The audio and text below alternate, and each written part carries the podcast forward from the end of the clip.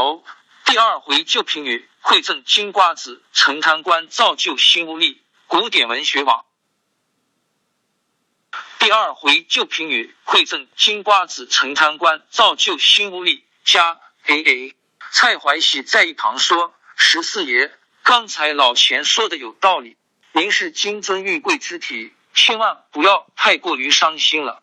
奴才们知道，当今主子给先帝办后事是十分隆重的。”奴才还去遵化先帝的陵寝瞻仰过，那里不但十分壮观，风水也好。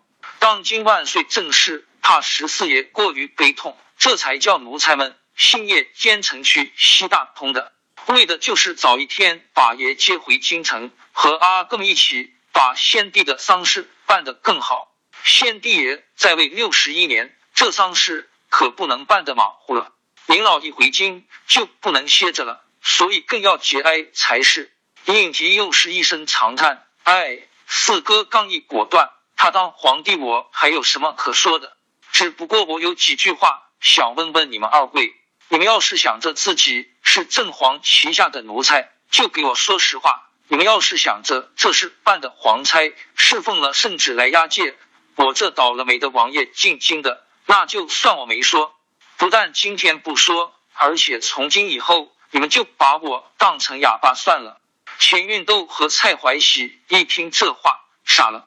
十四爷他他要说什么呢？钱运斗和蔡怀喜他们正陪着十四爷说话，听着这位大将军王越说越不可捉摸，他俩心里吃惊了。钱运斗的心思明辨一些，连忙说：“十四爷，您老这是起了疑心了吧？一定是看着我们俩有什么心思瞒着您。”其实皇上对您老真没有一点见外的意思，要不怎么能只派了二十个人来护送王爷呢？爷今天有什么话，您只管问，凡是奴才们知道的，断不敢有丝毫欺瞒不说的道理。应提突然仰天大笑，哈哈哈哈！钱运斗啊，钱运斗，你是给我装傻呀，还是真的不明白？你说皇上没和我见外，那我问你，为什么皇上在向我传旨前？先给陕西总督年羹尧下旨，命令甘陕两省戒严。他为什么又命令四川巡抚蔡挺带着两万人马赶到老河口去集结待命？他不是在防备我，又是怕的什么？钱运斗忙说：“十四爷，这您可是误会了。先帝爷驾崩，事出仓促，朝野惊恐，当今万岁才下旨，天下兵马一律戒严的。”不光是甘陕和四川，直隶也不例外。北京城里九门都封了。好，就算你说的有理，我再问你：早先在四哥跟前伺候笔墨的那个小兔崽于李卫，现在当了陕西布政使，他的差事是专管供应西路大军的军粮，原先是三个月就送一次粮的，可是为什么却改成按日供给？这、这、这奴才可说不上了。在一旁的蔡怀喜忙说：“十四爷，您甭多想。您瞧这大雪，粮食一时供应不上，也是常有的事嘛。”住口！蔡怀喜，到现在你还敢跟爷来这一手？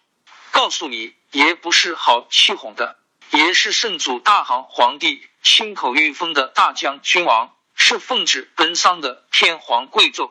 可是你瞧，我却只能带十名侍卫。连一个小小知府的仪仗都不如，这里编的文章，你们以为我看不出来吗？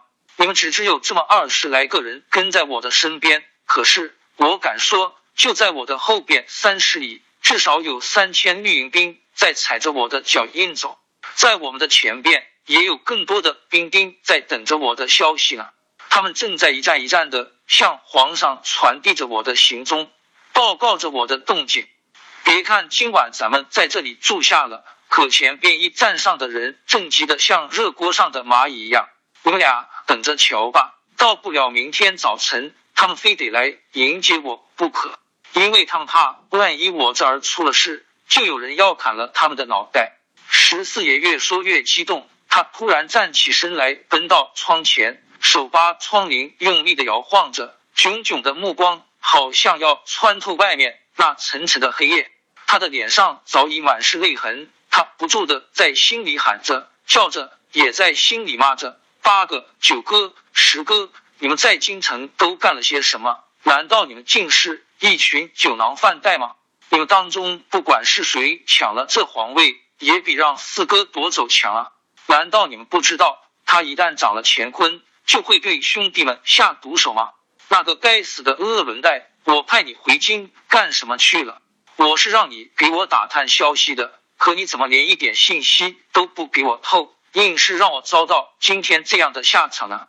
面对处在暴怒中的应提，钱运斗和蔡怀喜二人哪敢开口说话呀？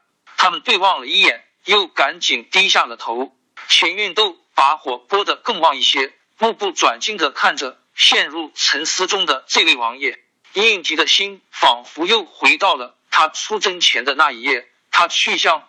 病中的八个告辞的时候，那天八个应征头上缠着黑帕，气喘吁吁的出来见他。记得当时八个说：“十四弟，我的好兄弟，你就要远行了，我真不忍和你分手啊！千不该万不该，我们兄弟不该生在皇家。我本来是想一生只做好事，当个贤王。可是我，哎，种的是花，收的却是刺。”连皇阿玛也不待见我了。北京不是个好地方，他是虎狼穴，是非窝。几个兄弟都在眼睁的等着黄袍加身，我们的难处苦处有谁知道啊？如今我已病成了这个模样，你这一走，恐怕就是我们的永别了。我有一句话想对你说，在这内外患交相袭来的时候，越是离得远，倒越是平安无事。我把我的奶公派给你。有他在你的身边侍候着，就和我在你跟前一样。你只管放心的去吧。一旦朝局有变，我在京城里替你维持着。你带着十万八旗子弟兵临城下，只要咱们兄弟联手，这皇帝的龙椅你不来坐，又有谁敢坐他？应急几乎是被他说动了，他哽咽着回答说：“八哥，你说的都对，唯独当皇帝这一条，我却从来没有想过。我是元武将。”也只会带兵，既没有你那样的度量，也没有你那样的人望。据小弟看，皇上对你还是抱着很大期望的。别看皇阿玛当众训斥了你，可是马上又封你为亲王，他老人家这是在磨练你呀，你懂吗？要我说，你就放宽心养病吧。我只求你一件事，就是万一京城有了什么大事，你一定要给我透个信去。当时。八个信誉淡淡，他说：“你只管放心走吧，京城里只要有我在，咱们就绝对吃不了亏。”别看这哥俩面对面的时候说的很好，可是他们的心里却都有自己的章程，也各自都在打着如意算盘。应急不傻，他能不知道八个的目的吗？他把奶公和那个鄂伦代送上前线去，不就是为了监视应提吗？所以。应提一到西大通，就先收买了鄂伦代，还把这小子又派回京城去打听动静。八个的奶公收买不动，就行军法杀了他。哼，你们也想来抢皇位，放着我的十万兵马，你们谁也别想得逞。可是想不到他还是晚了一步，连八个也晚了一步。鹬蚌相争，渔翁得利。本来没有什么希望的四哥。却顺顺利利的粉墨登场，当上了这九五至尊。自己不但不能率领十万大军入关，反倒被二十名兵丁办事护送、办事押解的送往京师。一丝莫名其妙的疑虑、惆怅、愤怒轰瀑布一起袭上心头，咔咔的一声把窗棂拉断。刚要发火，可是窗格上落下了一片灰尘，使得他猛然一下又清醒了过来。不能啊！如今大势已定，我再要盲动，岂不是飞蛾投火，自取灭亡？他十分清楚，只要自己稍有不慎，就连眼前这些兵丁也不会轻易的放他过关的。他走到火塘跟前，顺手把那窗棂扔进了火里，又颓然坐下了。就在这时，那个被他们救活的女孩子醒过来了，只听她用十分微弱的声音叫着：“水。”水十四爷刚要起身，钱运都连忙上来说：“爷，您老先歇着，这事交给奴才好了。”说着便走进那个女子，替他把了脉，高兴的说：“十四爷托您的福，这孩子的脉很平稳。”他这是在说胡话呢，哪里是渴呀？来，老蔡，你给他盛上一碗热肉羹来。蔡怀喜听了这话，很是兴奋。好，好，好，老钱呐，你要是能把这小妞救过来，不光是十四爷高兴，也是咱们积了阴德了。他一边说着，一边把一碗滚烫的肉羹给他灌了下去。不一会，就见那姑娘果然睁开了眼睛。他茫然的看着周围的人们，声音微弱的问：“我，我这是在阴曹地府里吗？”钱运都告诉他说：“姑娘，你瞧。”这里不还是那个破山神庙吗？告诉你吧，你被冻死了，饿死了，可是又被我们也给救活了，你交上好运了，知道吗？那姑娘忽闪着两只大眼，想了又想，突然她好像意识到了什么，挣扎着爬起身来，就要给身边的人磕头。可是她毕竟是太虚弱了，刚一抬头就又倒了下去。她一个劲的喘息着，口齿不清的说。众位爷，你们都是好人，是我的救命恩人。我我应急来到他的身边，问你叫什么名字？有家吗？为什么会倒闭在这里？那女子看出来了，这个问他话的人有些与众不同。他恭恭敬敬的回答说：“这位爷，小女子是山西代县乔家寨的人，我姓乔，叫影帝，家里还有爹妈和一个小弟弟。去年我们那里遭了旱灾。”颗粒不收，全家都在饿肚子，更交不上县里派的官租、烘蒲税银子。上边来人催得紧，爹没办法，只好把我卖给一个苏州人。原来说的是到那里学刺绣，学好了孝敬皇上的。谁知道他却是个人贩子，要把我们这群女孩子卖到妓院去。我瞅着机会偷跑了出来，一路要饭来到这里。不巧碰上了这场大雪，原来我想在庙里躲躲的，哪知一坐下就没能站起来。应提听了这话，冷冷一笑说：“呵，看不出你小小年纪倒挺会说假话，你左一套右一套的，哄得人只想掉眼泪。不过你说的不对，也瞒不过爷的眼睛。不错，去年山西是遭了灾，可是康熙万岁爷已经下诏。”不但免去了山甘粮食的钱粮，还派了钦差大臣会同山西巡抚诺敏赈济灾民。怎么还会有官府派人催这事？怎么会有你说的那些人贩子？你老实说吧，你是谁家的逃奴？为什么跑了出来？我一向是救人救到底，送佛上西天的。你只要说出实话来，我自会给你做主的。影帝流着泪说。爷，我说的全是真话呀！您老要是不信，我也没办法。民女也不知道这事的内情，好像听村里人说，您老说的那位莫大人欠了谁的银子？对对，是欠了国库的银子，他自己还不上，就要百姓替他还。爷说的那个赈灾的事是没有的，不但没人来救灾，原来的课税银子还得加倍收缴，莫大人的钱还不够用呢。怎么还能免了百姓的？赶明儿爷到下边叫个老乡一问，就知道我说的是不是实话了。应提不言声了。影帝说着，他当然知道，而且他还知道，这正是当年的雍亲王，如今的雍正皇帝自己的四哥造的孽。康熙四十六年，四哥掌管户部，他为了清理官员们积欠的国库银两，把这些官们一个个都没了活路。头颈上吊的都有，可当时只有这个糯米，不知他有什么不同一般的办法，不但还清了积欠，还得了彩头。为此，四哥着实的夸奖他了一番，说他堪称模范。哦，原来他用的是羊毛出在羊身上的办法，自己欠了钱，却逼着老百姓替他还。好，好，好！要不是我今天亲耳听到。还真不敢小看这位莫大人啊！这就是当今雍正皇帝的德政，这就是你那过人的精明。他回过头来问：“哎，我说二位，你们谁知道这个糯米的底细？